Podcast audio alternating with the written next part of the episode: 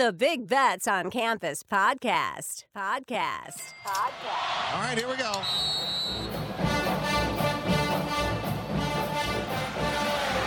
Spreading the court. Ten seconds remaining. They just got to throw it under the basket, under the basket. It's the Drew for the win. Gone. They did it. A miracle. Hutchins! Double order! Hit that one from the parking lot. What's up, Degenerate Nation? Welcome to Big Bets on Campus podcast. This is the first college basketball betting preview. I'm Stuckey, and joining me, as they will all season, are my co-host BJ Cunningham and Mike Calabrese. Gentlemen, are you ready to talk college hoops? BJ, I'll start with you. You ready to get this going? Yeah, I mean, college football's over. We're nearing the NFL playoffs, so I mean, now that we have so many college basketball teams, it seems like every Saturday and Sunday is just an absolute war with 150 to 160 games in a weekend. But this is a really, really fun time of year, uh, trying to shake shake out this entire national landscape before we actually get to March, and then when all chaos ensues. Yeah, uh, it's we're, we're recording this on a Monday afternoon just to give everyone a heads up. We usually will record Monday morning, release it early afternoon for the Monday night slate, but it's a holiday, really kind of a March feel right now. We have college basketball on during the day, um, so it's good to do this first episode of the season right now. But normally, normal week will be Monday, you know, early afternoon episode release. The guys from Three Man Weave will do the midweek episode, and then of course we'll be back on Friday uh, to preview the weekend as always, all the way through the tournament, and then we'll have our uh, m- myself and the guys from the Three Man Weave will have a, a live show on Saturday mornings for Big Bets on Campus Live coming up, uh, probably in a couple Saturdays from now, starting that throughout the tournament. So stay tuned for updates there. Mike, how's it going? You excited to uh, get this rolling and find some winners and and some futures and just college basketball's in full season?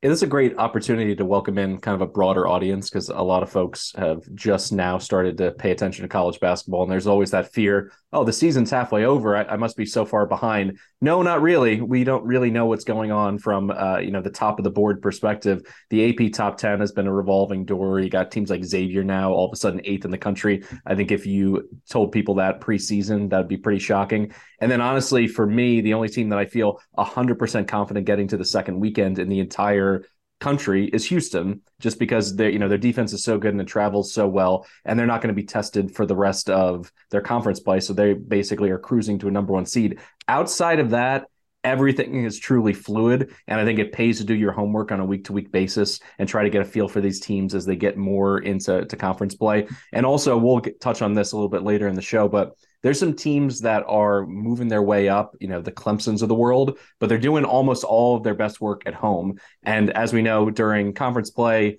it, tournament play, I should say, as well as March Madness, you got to be able to win games on the road. So just a lot of fool's gold being produced at this point in the season. So I'm really excited to pick your brain and BJ's brain as we move through the season. Yeah, we're gonna start. We'll start high level today, just as a the introductory pod. We'll talk about key takeaways from the whole season, then this weekend, and then we'll also get into what futures we have. Uh, and then we'll talk uh, a little Kansas, Kansas State tomorrow, and then our best bets for tomorrow night. And yeah, I, I, I guess let's let's let's just start high level first. Your the biggest takeaway to me, and you kind of touched on this, and I think it's going to make for an amazing tournament. Is there's who do you trust? There's no elite. There's no elite team that's head and shoulders above the rest, right? Uh, and the blue the blue bloods, right? Like the North Carolina, are they just in cruise control like they were last year because they know how good they are, but they've been disappointing. Duke, I know Kentucky won at Tennessee, but man, they've they're losing as 20 point favorite. So it is wide open landscape.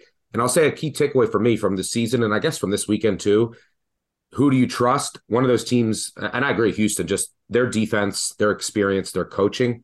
One of those teams that, you know, one of the few that I'll just pencil in to the second weekend you know, is rising up to that level now, who actually beat Houston is Alabama.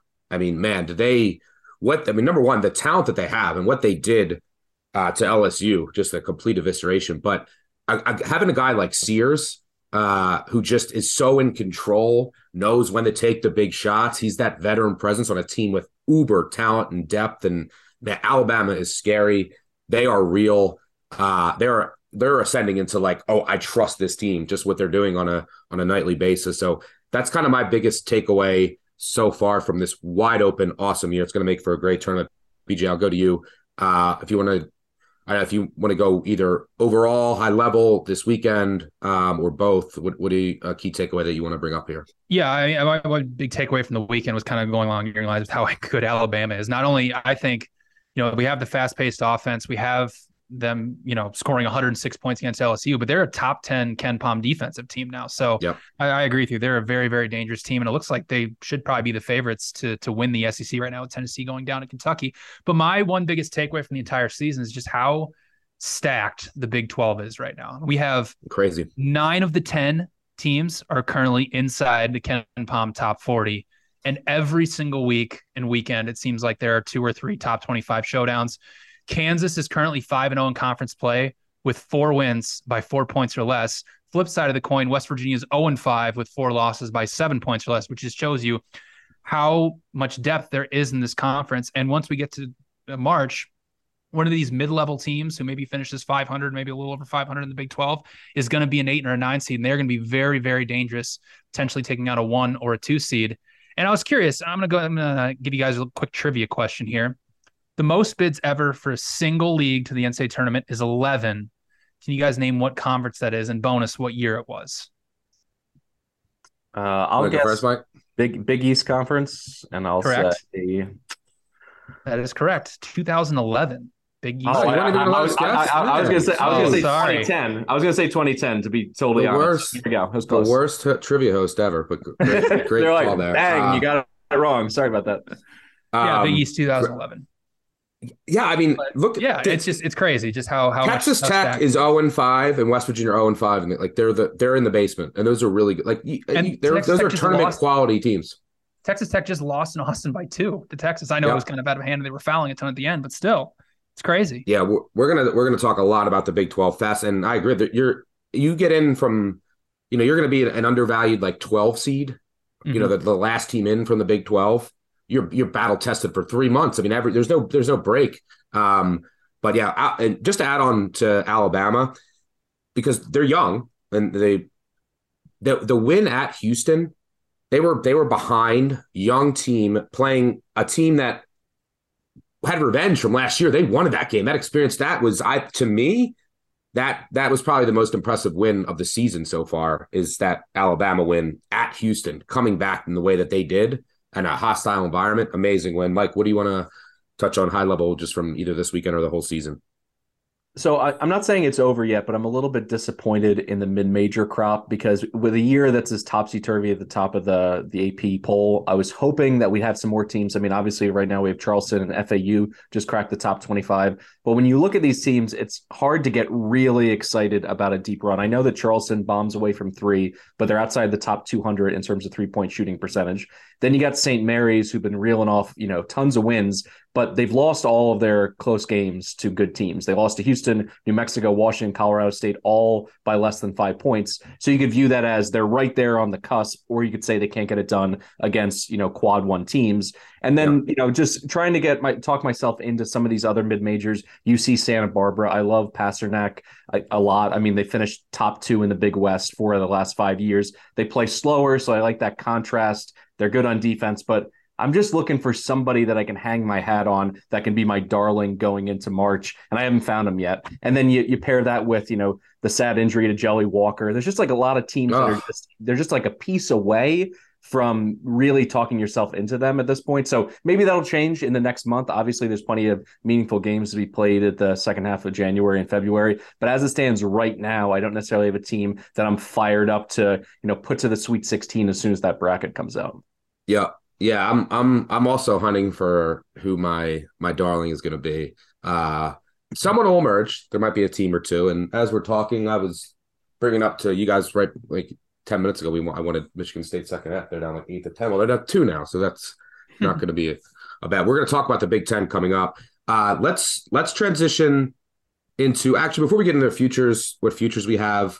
Um, let's do a quick rant. I'm going to open this up. Could be rant of the weekend, or it could be the whole season since it's the first episode. I'm going to rant about a team that has cost me, I think, more money than any team this year is Wyoming. And don't do this, people.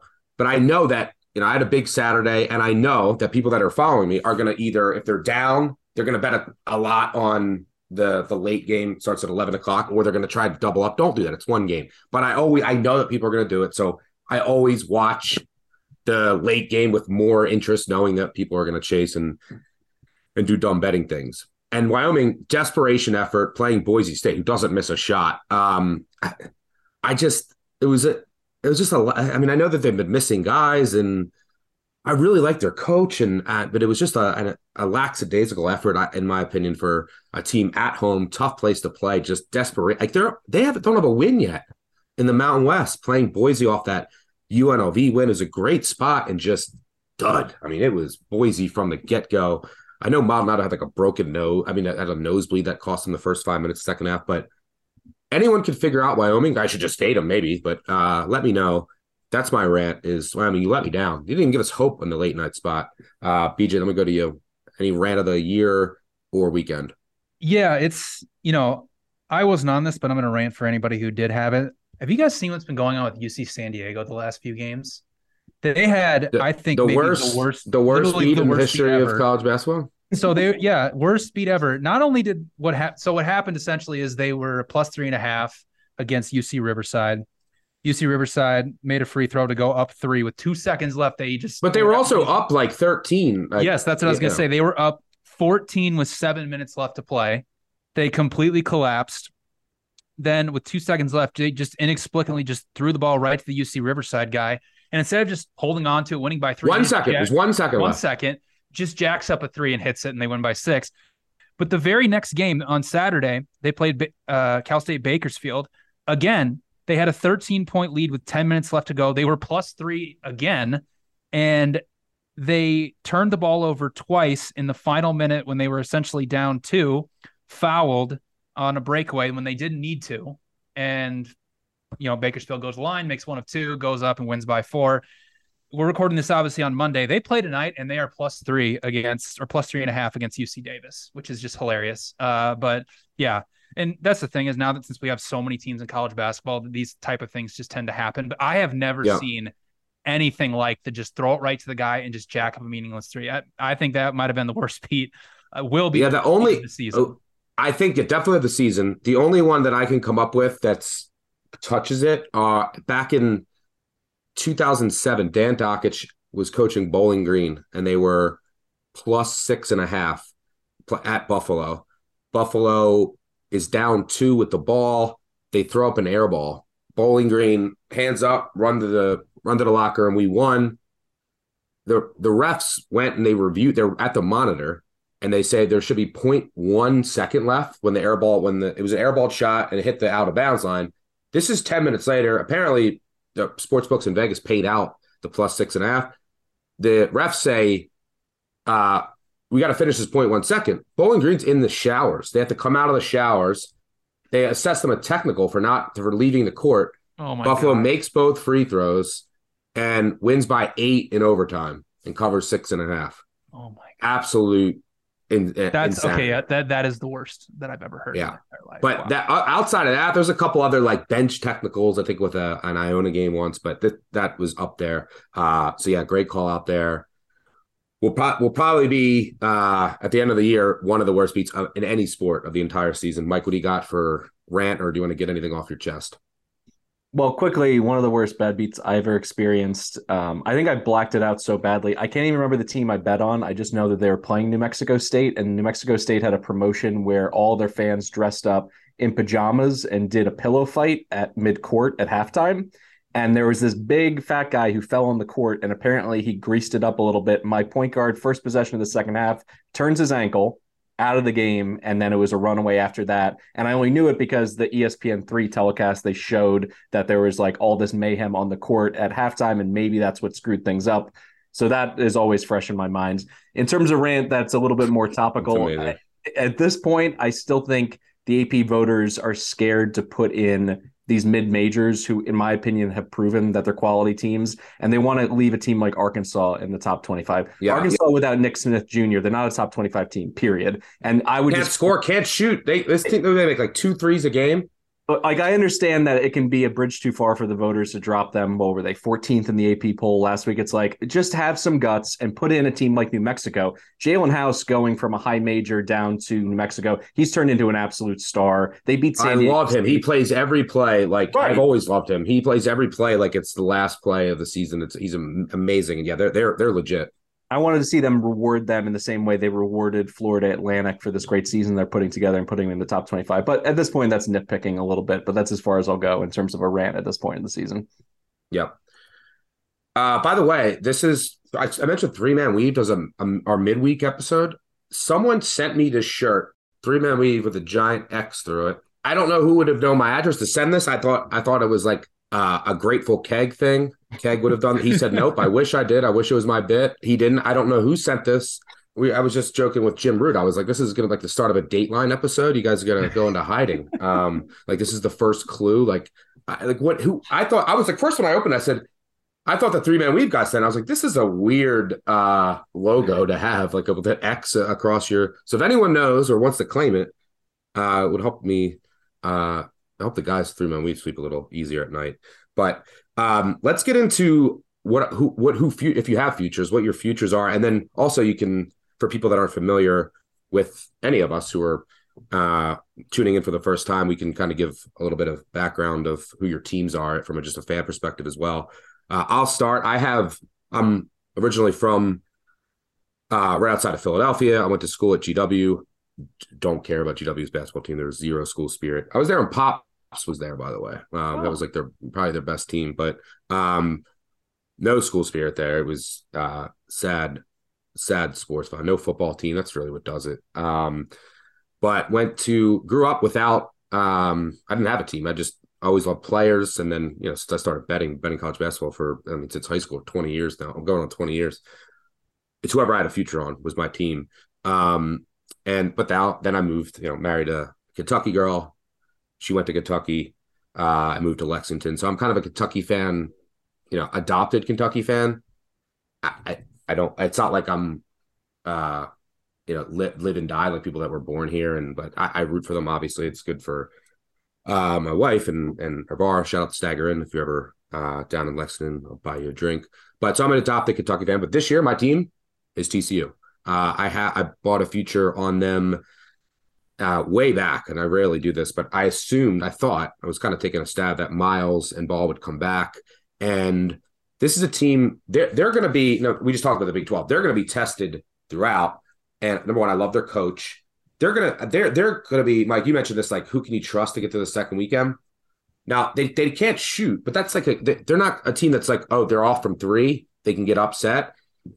Number one, th- th- this is a team that is elite in transition. I mean, they, they look like an NBA team in transition. They will get out on the boards, and then they're who cares if they're missing their threes? One of the best, if not the best, offensive rebounding team in the country, and they have a guard in Miles who can take over a game. Like that, that you know, I have three minutes, tight game. I need a guard to go down and just get me a bucket. That's that's Miles. Um, so I love this team. Experienced, rebounding, defense, athletic, transition buckets galore. Uh, I think they're a legit Final Four threat. Might go a little under the radar, and if you don't, you know, I have eighty to one, and they've been on. You know, they, they blew out Kansas State in the Big Twelve. Though I think you want to wait because teams are gonna you're gonna lose two to three in a row in this conference. Like to wait to see, you know, at a low point um, if you want to get in. But I believe in in TCU. Mike, let me kick it to you. Where you're from, uh, and uh, who are your futures if you have any or or targeting? So also from the Philly area, grew up uh, in the Overbrook Merion Station spot. So I was always a diehard St. Joe's fan. And, you know, if they win today, as of recording at this point, it looks like they're pretty good against LaSalle. You got to play that Lou Brown from uh, Major League quote. It's like, you win today and you win tomorrow. That's called a winning streak. We win one tomorrow. That's called a winning streak. It has happened before. So it'd be nice to see them win three in a row in the A10 for the first time in a minute. Um, but obviously, postseason's not in their future. I went to Loyola, Maryland, talk about no school spirit for a program. Basketball, one of the worst home court advantages in all of college hoops. Uh, although, when I was there, they paid a North Baltimore high school band to come in and play the music, and they had a lot of spirit. So that was pretty Amazing. fun. That was about as good as we got. um, in terms of firing up the crowd. You know, all 250 of us. But you know, for college basketball, very similar for me. I like to hitch my wagon to the teams and players I fall in love with. You throw in these futures plays, and all of a sudden you have interest throughout the entire season. I'll just mention the two tickets that I'm the most excited for. I got a good number on Houston, at least in my opinion. I got them at 11 to 1. I still think they're the safest bet to at least get to the Sweet 16. So there's some opportunities for them depending on their path. I think it's matchup dependent for them to go to the Final Four, but I feel pretty good about that. And recently, I just bought back in on Creighton. Creighton was a very polarizing team because of what they've done, you know, early in the season and dropping games and opportunities and that losing streak.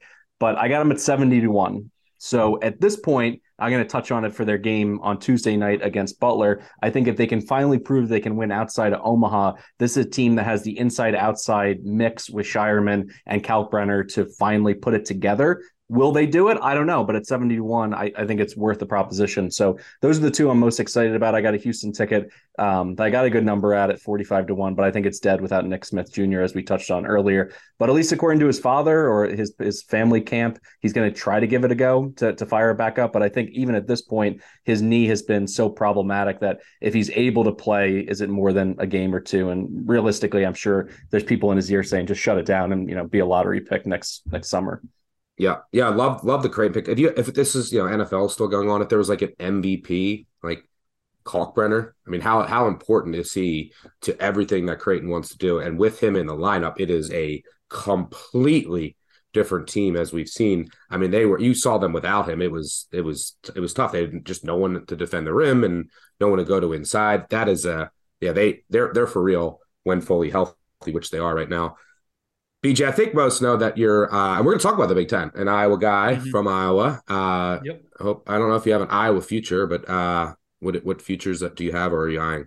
I, I mean, you know, it's funny you say that. So yes, I was I was born 20 minutes outside of Iowa City, and eventually I moved to the Des Moines area. I've never lived anywhere outside of Iowa except for a summer in London. That's the only time I've ever actually gone anywhere outside of this wonderful state. But yes, I've actually bought back, back in at Iowa at 100 to 1. They've gone through a little bit of a tough stretch in the non-conference. Obviously, you know, the loss to Eastern Illinois hurt quite a bit. Kris Murray didn't play in that game, but Kris Murray he's just every bit as good as Keegan Murray was. Like his his ability, his scoring ability, he's the number one player in shot quality in terms of taking high quality shots you know, Patrick McCaffrey has taken a little bit of time away. Hopefully he gets better, but Payton Sandfort's now shooting the ball really, really well. And Iowa is due for a little bit of positive regression defensively. Obviously, they're outside the top 100 in KenPom in defense, defensive efficiency, but they are top 40 in shot quality. So I think at 100 to one in a in a Big Ten, which we're going to touch on a little bit, where Purdue has looked pretty vulnerable, and then who's the next team outside of Purdue that could potentially overtake them? Iowa is a team that I think could potentially do that. And I don't know about you, Stuck but I would rather have Iowa struggle during the regular season and get hot during March Madness rather than what happened last season to both Iowa and Kentucky. So, um, yeah, and to to back up off you, Mike, I also have, to have bought back in on Creighton, a little bit of a worse number at fifty to one, but this is a top twenty KenPom team, top ten shot quality team. They've actually have the number one uh, strength of schedule in the country right now. Just highlights how difficult of a stretch they've gone through and they are not going to be a two or a three seed. They're going to be a very, very dangerous four or five. And the biggest thing with betting college basketball futures is you have to ask yourself, okay, is this team going to be this number by the time we reach March? And I don't think we're going to be see, seeing Creighton at 50 to 1, at potentially a five or a six seed. So, yes, I'm back in with uh, Creighton. Like you guys already mentioned, Kalkbrenner is just so huge for them. But I mean, Baylor Scheierman's one of the best shooters in the entire country, uh, which we saw. Yeah, I, I, have a like, like if you look at, I have Creighton right now as a top ten team in my power yeah. ratings. Now, there's it's kind of like uh, you know, in the NFL, in the NFL, there's you know, you have the top teams, and then there's like a, a mush. It's not like there's a huge difference between you know ten and eighteen, but yeah, uh, fifty to one on Creighton. You what did you, what did you have, Mike? Seventy one. That's seventy to one value. Yeah. Uh, that team's going to be a tough out. They can score. The, the thing I worry about is I, with Iowa is, you know, we'll talk about this with with futures. Just rule of thumb, like you don't you want to add up. Just if you go to KenPom, add up your offensive and defensive efficiency. If you're, you know, if they add up to more than fifty, it's it's tough. And then that's going to be the question with Iowa: Can they get that defense uh, down to you know a, res- a more respectable level? Which will be the questions. I guess let's just transition into the Big Ten now since we're talking about Iowa. I think so. Uh, I'll talk high. Uh, and by the way, Mike, I went. I actually went to St. Joe's for grad school. My my dad is a an alum, diehard St. Joe's fan. I've told this story before, but I called him. I bet on Oklahoma State in the I think it was the Final Four, Elite Eight when John Lucas hit that shot. I was a drunk college kid. It was at ESPN Zone in Washington D.C. I called him because and as an, a drunk asshole college you know kid, and I was like, I told, and he hung up on me. Uh didn't talk to me for three weeks. I was like, am I ever going to talk to my dad again? Um, it, it was one so, of my be- best uh, young journalistic opportunities. I got to interview Phil Martelli uh, the next year and have like a sit down for an alumni magazine. And I just asked him at the end. I was like, you know, it was obviously painful for me as a St. Joe's fan. But would you have changed anything at all at the end of that game? And he's like, to be honest, you know, we played a really good game. They played a better game. And the last possession, I got, you know, I got the ball in Jameer's hands, and we're going to always roll the dice. The only thing he said is he preferred he shoot a three as opposed to a two at the end of the game. That's it. So even yeah. though it was it, it painful because it was a once in a lifetime opportunity to make the final four, it's not as though they choked that game or they, yeah. you know, played really poorly on a big stage. And the fact that we got to knock off Chris Paul and Wake Forest in the previous round, I think really stuck it to Billy Packer because he was just railing against us the whole time. St. Joe's doesn't deserve the number one. My, my still hates Billy Packer yeah. for that. Uh, yeah, and it, it I, I would still feel bad because it is that you say a once in a lifetime for that is a once in a pro like St. Joe's a once in a program opportunity yeah. to get that far and then have it go in, in heartbreaking fashion. But anyway, I, back to the Big Ten. I'll go team I'm selling. Uh, and hopefully I'll, I'll probably sound like an idiot because we're recording this at halftime. I'm selling Purdue. Um, I, look, Matt Painter is a hell of a coach. They run great stuff. Zach Edey's just a matchup nightmare because he's so tall, but I, I think he's ultimately soft. And look at their surrounding pieces. Like, yeah, you're going to collapse and then they run great stuff. They're going to get open threes, but they're playing like sort of like two, three stars. And every time they play someone, someone's out or someone's hurt. You know, they get that call at Nebraska. They get the turnover by Ohio State after Key is hurt. I think this team's running really well uh, from a luck perspective, and I think they are at the peak of their value. I'm looking to sell them as much as I can uh, in the near future, including today. So after you know they win this game by 15, and you hear this, uh, yes, I'm an idiot.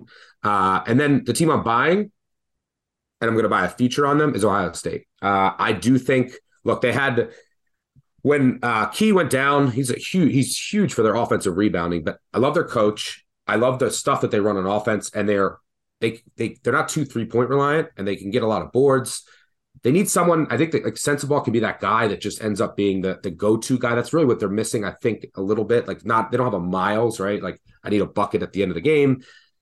But I think Ohio State now is the time to buy them. Find you can find ninety to one. I think on FanDuel. I will be uh, betting a future on them today. I'll put in the app after uh, you guys listen to this; it'll probably already be in there. Um, but I, I think that this is the time to buy them. Like they could have easily beat Purdue, even with Key going down. They should have won out Rutgers. You know, it goes to overtime. They basically led the entire game, fluky end. Um, but love the coach, love the stuff they run, and I think that they, you know, in a year where there's no elite team, I think that's a team that can be going like this uh, at the time the tournament comes. And I think this is the time to buy Ohio State. So Ohio State is going to be my second future ad.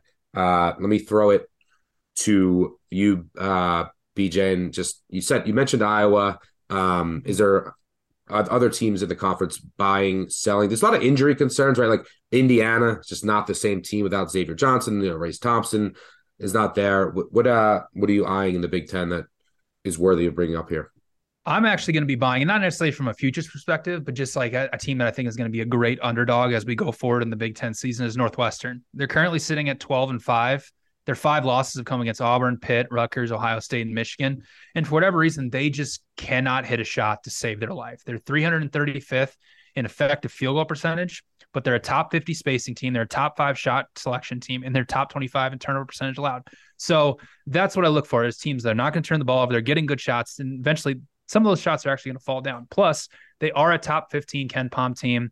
They're third in two point field goal percentage allowed. They're top 30 in turnover percentage. Like they are going to be a very, very good underdog as they play, face some of these teams like Purdue, like Ohio State, where they're going to be six, seven point underdogs. They're playing Iowa uh, tomorrow. Uh, so that's going to be a little bit of a, a, difficult situation. But as we go forward in the season, oops, sorry. Uh, as we go forward in the season, I think that Northwestern is definitely going to be an underdog to buy. Plus, they've got a ton of experience. Like they have they have three seniors and two juniors, and they're starting five. So uh, I think that this Northwestern team could potentially make a run. Probably not win the Big Ten, but definitely make some noise as to go throughout the rest of the season. Yep, don't mind that at all, Mike. What are you uh, seeing the Big Ten either from uh, buy or sell perspective, or just an overall theme? Well, just to react to both of your points, um, you know, can Fletcher Law- Loyer keep shooting like this for Purdue? Because coming into this game against Michigan State, he was 15 for 30 from three point range in Big Ten play. They were up to almost nine made threes per game in conference play. That once they shoot like that from the perimeter, you, you can't beat Purdue. But I just don't see that as a long term solution for them to be able to balance out their offense. And yes, Painter is a great regular season coach, but I need to see it in the postseason with basically, I mean, he's had this kind of architecture for his team before around a dominant big and not been able to get it done. So yeah. I'm not in a position to be buying on the Boilermakers. I will bring up something interesting from hey, Painter gets a pass by the way because Kentucky lost to St. Peter's. So people I think, think so no one no one gives Purdue shit for losing to St. Peter's. Um in the spot of all spots, like they just beat Kentucky. How do you lose them? But they, they no one will ever remember that because Kentucky lost to St. and rightfully so. But go ahead, I'm sorry.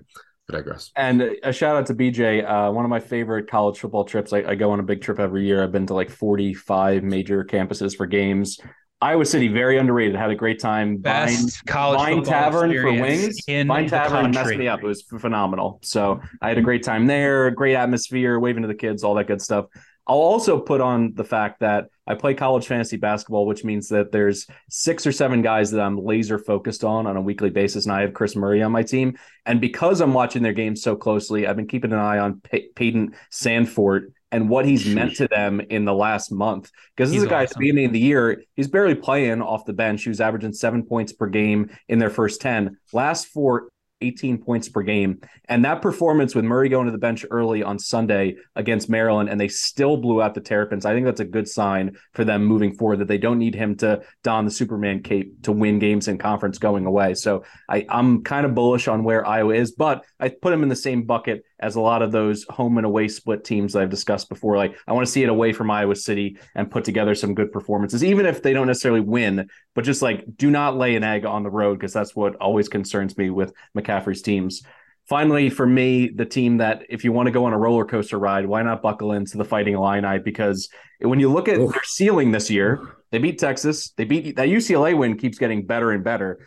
Underwood blasts the whole team. It looks like they got a mutiny on their hands. And now all of a sudden, Terrence Shannon Jr., who I was worried would just, you know, kind of check out mentally, he's been playing really, really well. And I think this now puts them in a ceiling to be in the top three in the Big Ten. But also, there's if everything goes wrong, they could be a bottom four team. So from a, a, high volatility standpoint, I like the Fighting Illini at least to play them until this hot streak wanes a little bit because with him playing as well as he's, he is, it's not just scoring the basketball. He's a stat sheet stuffer, so he means so much to their team. Illinois is a team that, as of right now, it's a buy for me, which I, I say with trepidation because we all know how crazy they've been this season.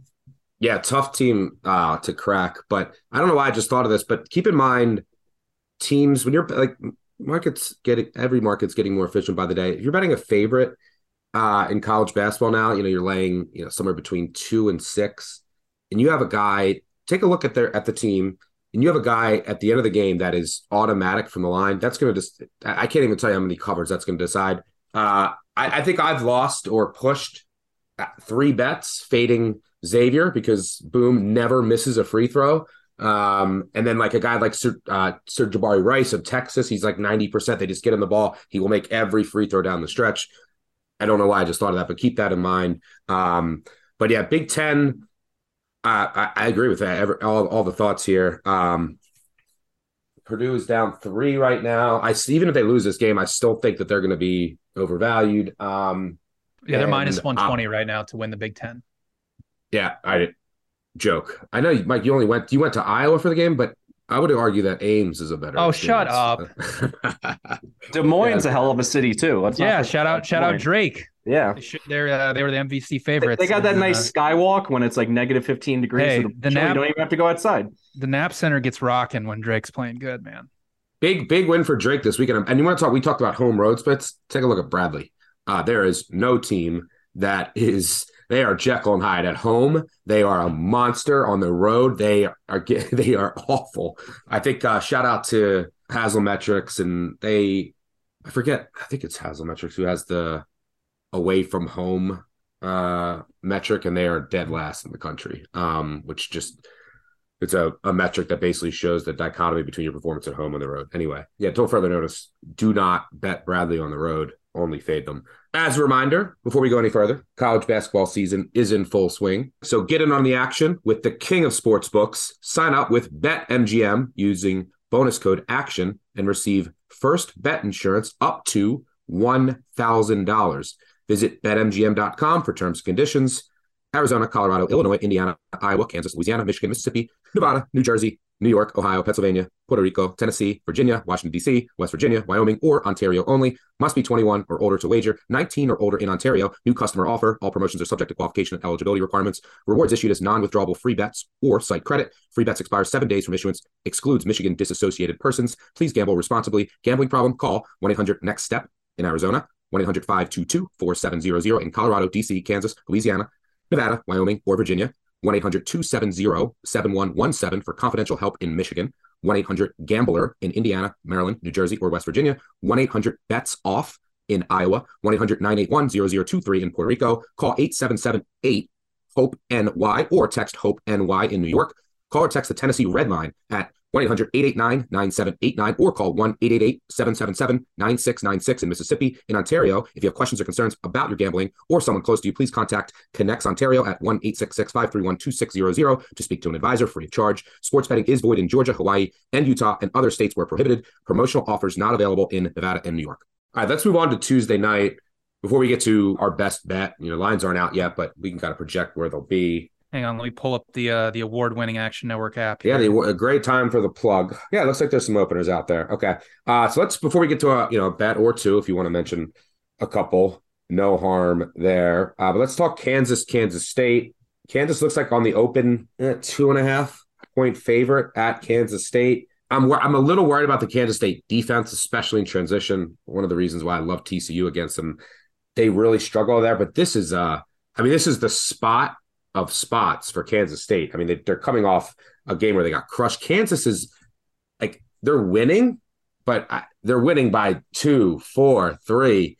Um, can we trust the Kansas State defense enough in a slam home spot here?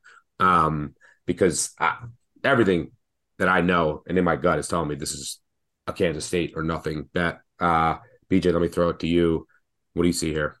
Yeah, I'm with you. This is Kansas State or nothing. Um, you know, Kansas, like I already mentioned off the top, they're 5 0 in the Big 12 with four wins by four points or less. Like they're due for some negative regression defensively, especially at the rim, which Kansas State does get to the rim at a top 20 rate in the country. And they are also eighth Yeah. in shot selection. And they're very, very good in transition, where Kansas is outside the top 100 as well. So Kansas State offensively should be able to thrive here. Um, the thing that worries me though, Stuck, and you know, I don't typically look into past uh, performances because obviously teams change from year to year.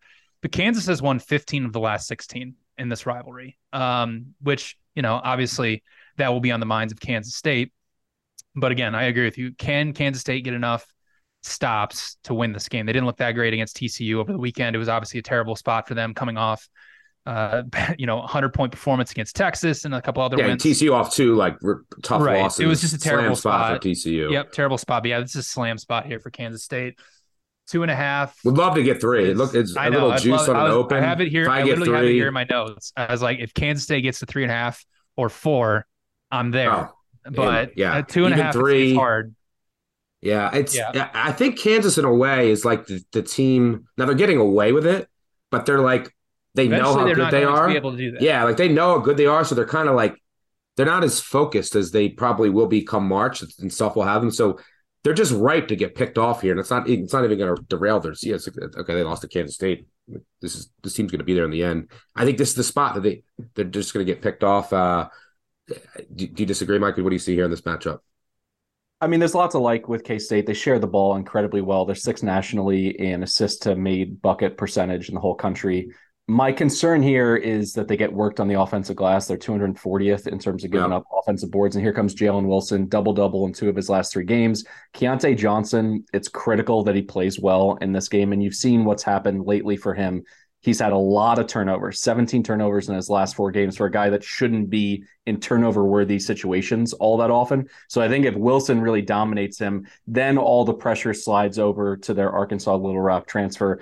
Markquis Nowell has been phenomenal. Amazing. And when he scored 17 plus this year, they're 6 and 0. When and when you look at games where he scored less than that, that's two of their blowout losses um, to Butler by double digits on the road, one of those. So I don't know. I, I I think I agree with your assessment from both of you guys. Where if you're going to play it, play it on the money line. K State gets this win. Otherwise, it's a pass because I just don't see Kansas doing enough right now at a really high level to justify them winning comfortably by you know seven eight points, which is where you Yeah. want to be in a spot laying points like this. So yeah, I, I I think it's a pass for me, but I'm intrigued by what K State's been able to do and all the holes they've been able able to plug in the transfer portal. Yep.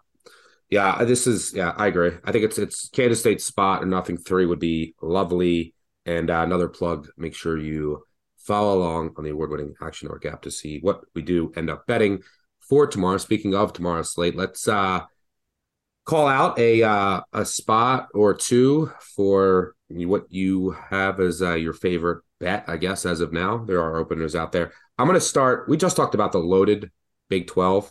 Texas Tech is winless. They lost by six at TCU, lost by three at home to Kansas, lost in overtime to Oklahoma, then got destroyed by Iowa State.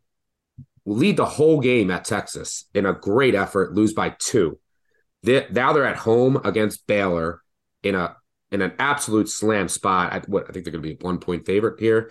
Um, and the, I, they're they're also a different team now that Aimaq has returned. Um, him in the middle just makes them much more dynamic from multiple perspectives, and I, I think that their defense here can slow down Baylor. I, this is a you get a great crowd here. Uh, this is a Texas Tech slam spot here. I think they get their first win over a Baylor team that's just not right right now. Um, I know that you know they've won two straight. They looked okay against Oklahoma State. They won at West Virginia, but they're still searching for that interior play.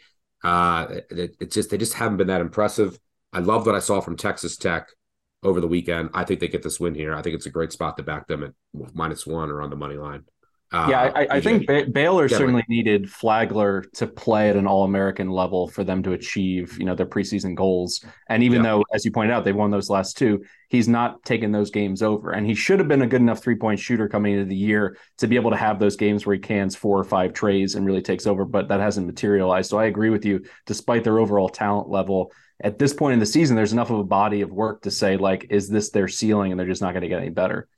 Yep. Yeah. For those not familiar, Aimaq is uh, the Utah Valley transfer, um, 6'11 kid. Uh, I think he had what, 12 or 14 against Texas. Uh, he just changes that entire team. He didn't play. It this weekend was the first game that he played this year. Uh, BJ, let me go to you. Any thoughts there or any other game that you have uh, circled?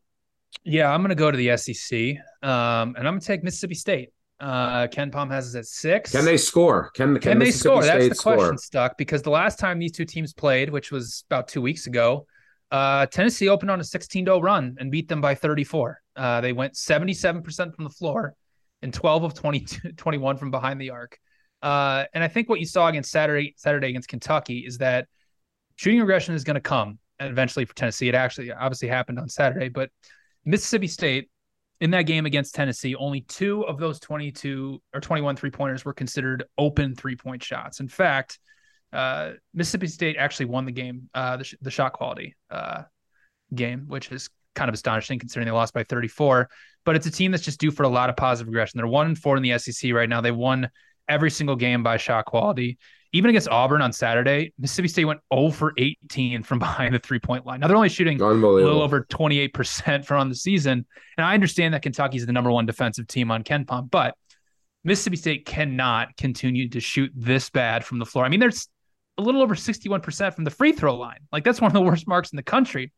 And Tennessee, I mean, they're just really not that great of an offensive team. And that was just on display Saturday against Kentucky. Like they're only shooting a little over 33% from behind They the turn arc. it over too much. They turn Yeah, over they- a ton. Plus, Mississippi State, a top 10 turnover team defensively. So Mississippi State also top 10 in defensive efficiency as well. So this is just one of those classic, like everybody's going to say, oh my gosh, they just completely blew the doors off them last time. Of course, I'm going to take Tennessee.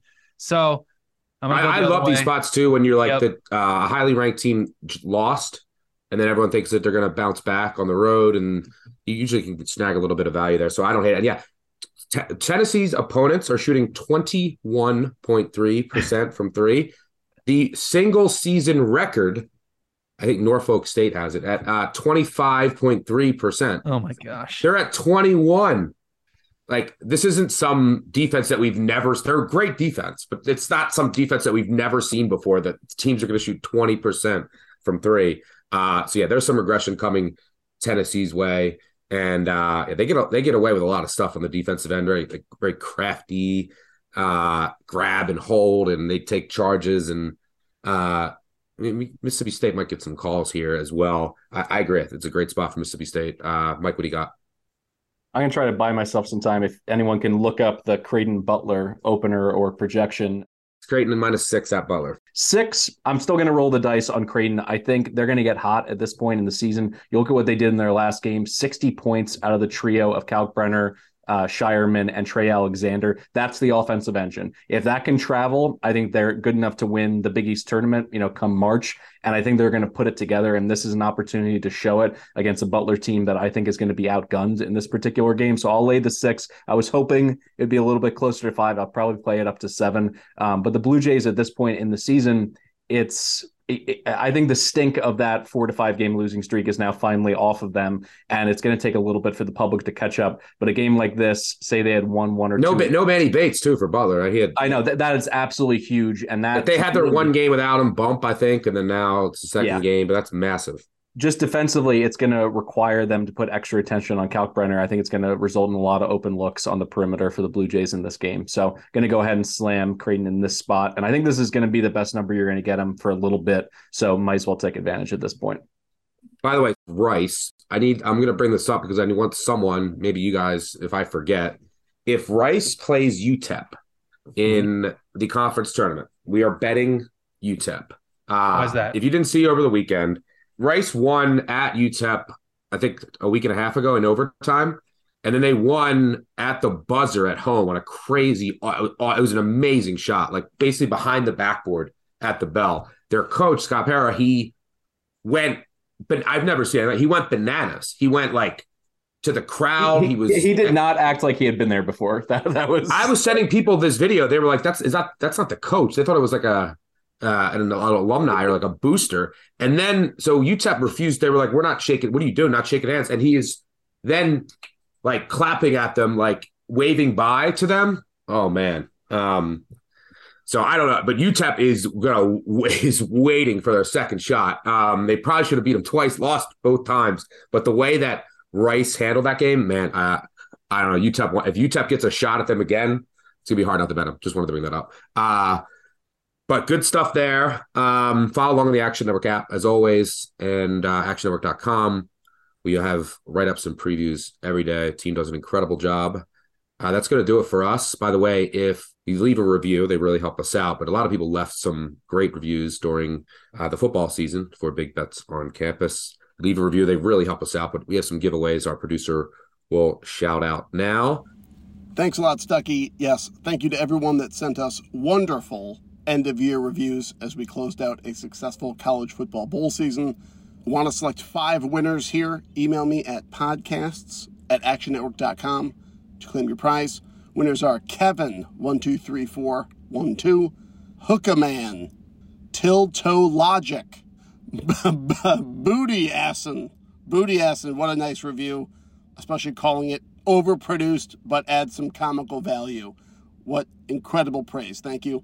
And Jacob Hedin, thank you for your review. JF76. So, to JF, Jacob, Booty, Tilto, Hookaman, and Kevin, please email me to claim your prize. Uh, that'll do it for us. Little feel, feels good. Talk college basketball again. Uh, it's just the start of it. We'll have three man weave midweek. We'll have myself, BJ, and Mike back on Friday and that'll be Monday, Wednesday, Friday. throughout the rest of the season. We'll have some we'll have some guests on. Um, we'll build a futures portfolio, preview the weekend uh, throughout. So it'll be a lot of fun. Appreciate everyone listening. Good stuff, guys. Thanks to our audio and video team on the back end. Uh, as always, tell a friend, tell an enemy, leave a review, subscribe, unsubscribe, subscribe. Uh, thanks to our uh, sponsor, BetMGM.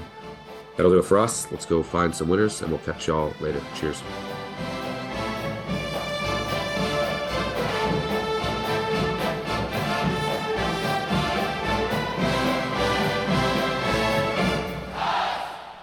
Action Network reminds you please gamble responsibly. If you or someone you care about has a gambling problem, help is available 24 7 at 1 800 Gambler.